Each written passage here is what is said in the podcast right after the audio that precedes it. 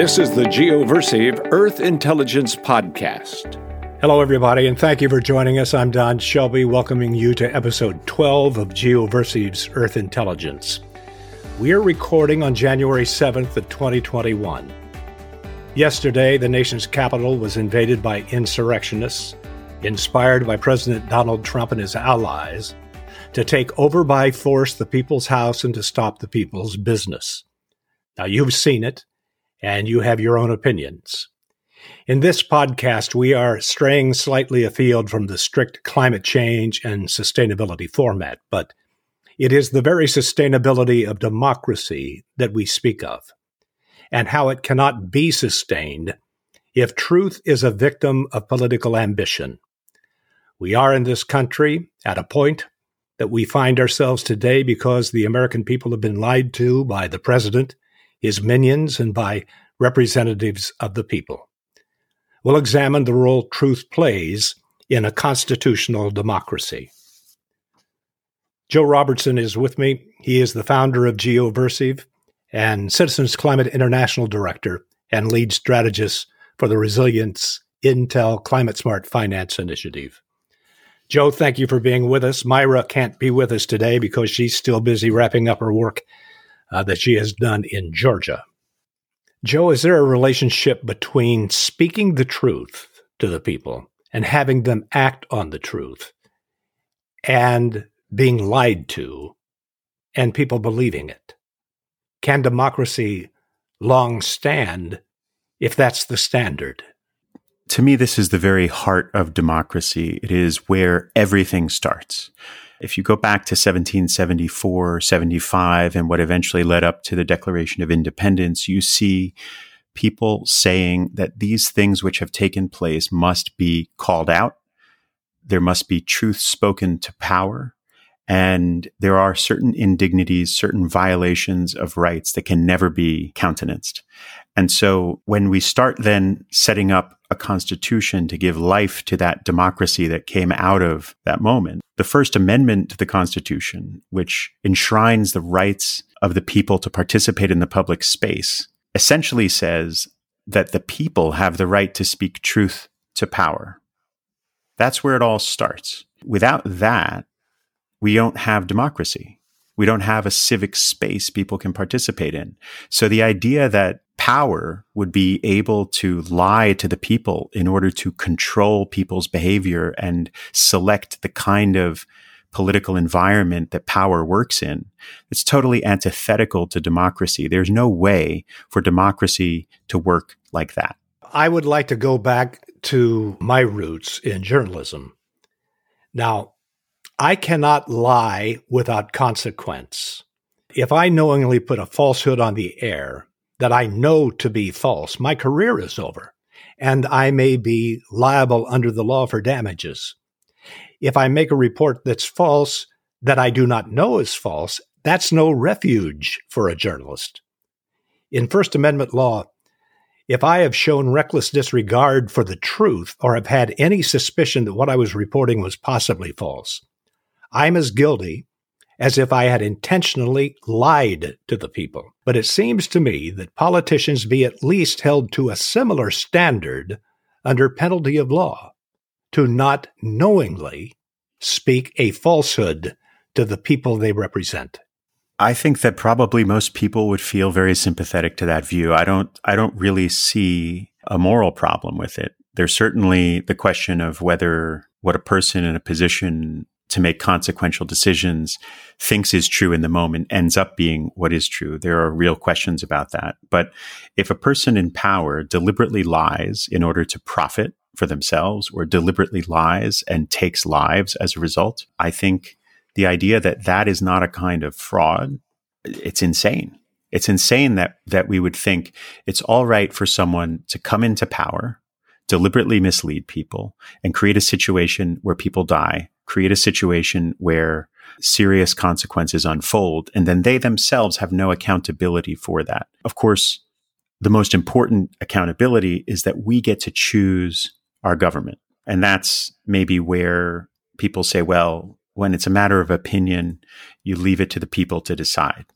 But there are some things that are not a matter of opinion.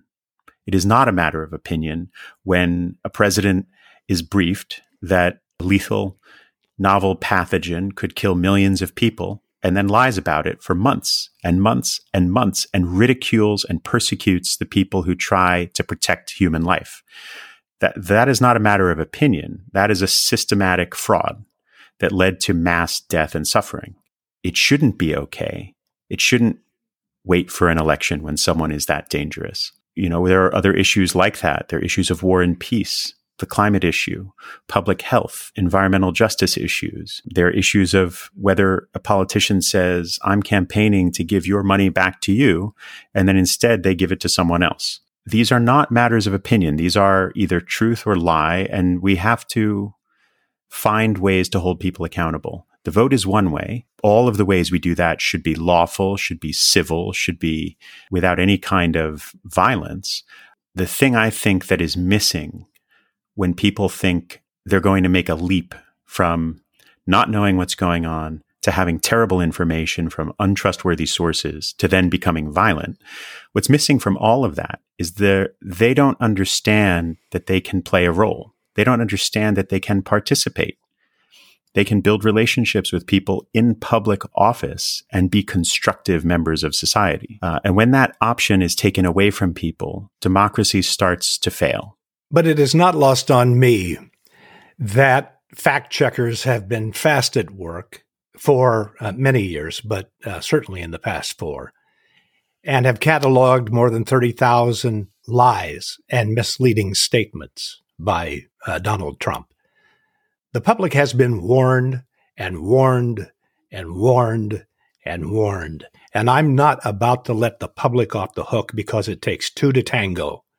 The liar and the person who hears the lie, believes it, whether it is true or not, may even entertain the fantasy that it is true when they know it is not, and adopt it. If a person acts negatively to society because they believed a falsehood, is there a solution to that? There's no easy solution because there is the reality that people can be defrauded. They can be duped. They can be conned. They can be radicalized even it starts from two places that are both important. One is the responsibility of the leaders who lie and the platforms that deliberately sow disinformation in order to attempt to control the political outcomes that they will get. Those people are accountable for inciting what comes from their actions. If they tell people falsely that an election was stolen and those people then decide they're going to go and do something. The people who do something unlawful are directly responsible, but the people who incite them to do it, who tell them that that would be something to think about, something to try, who use that language that says that's okay. Those people are also responsible. The president of the United States has multiple times, many, many times over the years, made violent threats or insinuations of violence. Yesterday, after armed terrorist militants staged a coup attempt in his name, he said he loved them. He is responsible for that relationship. He is responsible for what his lies have done to those people. The other side of it is that people are responsible for what they choose to believe. You know, belief is not an accidental condition. You choose what you believe. That's the difference between knowing and believing. Knowing something is that you have access to information.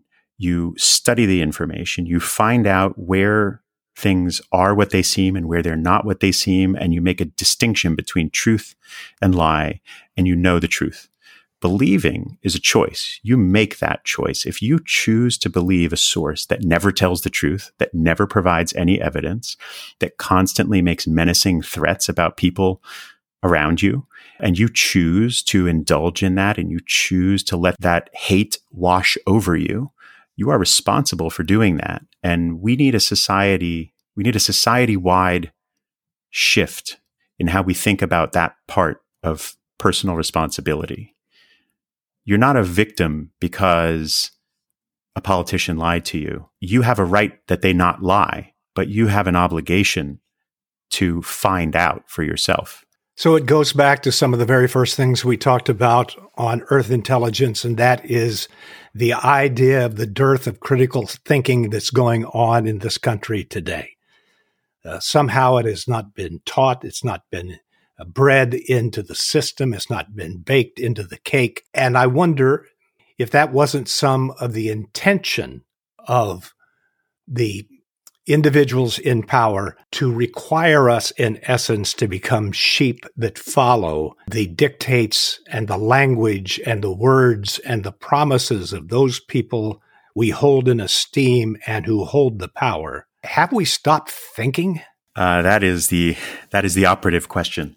I think we have, in many ways, something that we may look back on when we look at this moment in our history is right now, every day we hear people making comments of the following kind.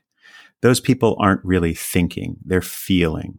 We're talking about people who are expressing hate, who are expressing anger, who are expressing uh, profound, visceral association with lies about their fellow citizens, about the integrity of our republic. And people are saying those people are really feeling, they're not really thinking. And we have a duty as citizens to think about what we do to each other. We can't just feel our way through the dark. But to go to your other question, is there something deliberate going on?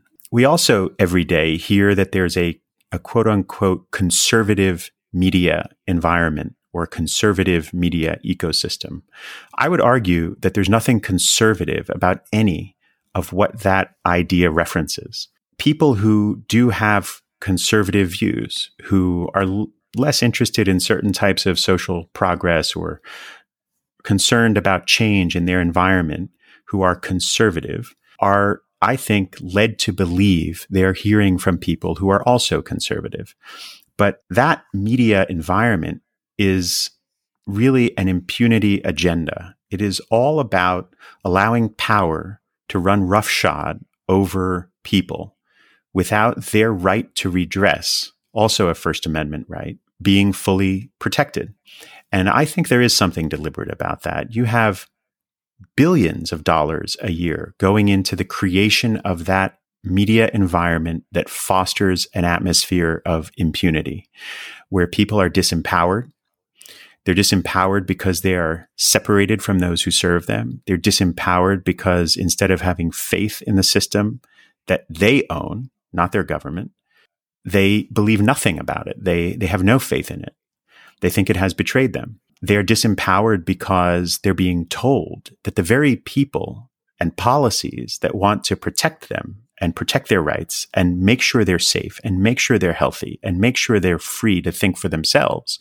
They're being told those people and those policies are dangerous and are getting in the way of their freedom. None of that is conservative. That is twisted logic, trying to get between people and their rights, trying to get between people and redress for injustice. That is an impunity agenda. I think it is deliberate. I think it is very well funded. The records of that funding are, are in broad daylight for everyone to see. The question is, what is it doing to us? It is making us a less democratic society. The people who are creating that media ecosystem are fostering a kind of authoritarian political atmosphere where powerful people get to choose how their voters behave, get to predetermine the outcomes of elections. That is a serious existential threat to democracy. And we saw what it leads to yesterday on Capitol Hill. A final point on this, though, I would say is we shouldn't be quick to dismiss the people. The people voted in the largest numbers in any election in the history of the world outside of India to reject the government that incited this coup, this coup attempt. The reject the government that is disempowering them and attacking them in that way. And so what we need to do, I think, is give people the opportunity to have more access to their representatives, more access to decision making, more access to the process of envisioning the future that they will ultimately live so that they don't live with so much cynicism and doubt and they are not so susceptible to this impunity agenda. I have to go back to the word truth. Will there be required in the future some form of truth squad, which we've seen historically is uh, terrible. We've seen in literature the awful consequences of such a thing. But how do we require, how do we ask for, how do we plead for truth in the public arena? You know, I would say we already have that, and we are being tested mightily. And it is a very dark moment in that sense. But that is what the press do. They are seeking the truth and telling us the truth. Many who are part of a particular kind of ideological bias may not do that, but the best journalists, and many of them are very much mainstream, very prominent media personalities or platforms, they are seeking truth, they are telling truth, and they are doing that to make sure we are free. We are not free, however, if we don't then engage. And engage doesn't mean yell and scream. It doesn't mean make threats. It doesn't mean try to eliminate the people you disagree with. Engage means go and have a conversation with the people who make decisions on your behalf. A conversation. Start by talking to them about who they are and what they represent, which is partly you. They also want to know you so that they can represent you better. We have courts that are there to evaluate evidence. When it's really necessary to dig in and make a legal decision, that doesn't get done by an executive agency. It gets done by a court of law that is independent from the executive branch, that is independent from the legislative branch of government, um, where the job of those people is to make sure that truth wins. It doesn't always. But what we're seeing, what we've seen in the 2020 election cycle, is that with all of the lies brought to try to skew the political discourse and to try to incite this this extremist movement that that attacked the Capitol yesterday, what we've seen is that the courts have actually made sure that lies don't govern to the extent that they can. They have made sure that decisions of government are made based on evidence, based on truth, based on the law. And we're fortunate that we've had many public servants, Republicans, Democrats, independents that have just done their job. They've just done their duty as public servants and made sure that the election was lawful, secure, free, and fair. Um, so I don't think we need a truth squad. I think we need people to seek evidence and make decisions based on evidence and engage the system in good faith. And we need a free press that is relentless about speaking truth to power. And we need we need an independent judiciary that cannot be biased by self-interested or corrupt politicians. Thank you very much, Joe. And thank you very much, everyone. We are uh, making this explicit to you that we are recording on the day after. There may be much news that breaks in the next uh, 24, 48, 72 hours that we cannot predict. Uh, know that this is an exercise in asking for critical thinking as a force against that which would destroy the democracy. In other words, critical thinking is a part of the sustainability of our form of government. Thank you, Joe, and thank you for your wisdom. Thank you, Don. It's a pleasure to be here. And thank you to everyone who's listening and who's thinking through how we make this world work. If you have any comments, please uh, put them forward at earthintel.org. We'll take your comments, we'll read them in the podcast, we'll design podcasts around your suggestions. And please, on social media, if you like this kind of programming, please reach out to your friends and your circle in social media. Let them know where we are on all platforms. earthintel.org. Thank you very much, everyone, for being with us.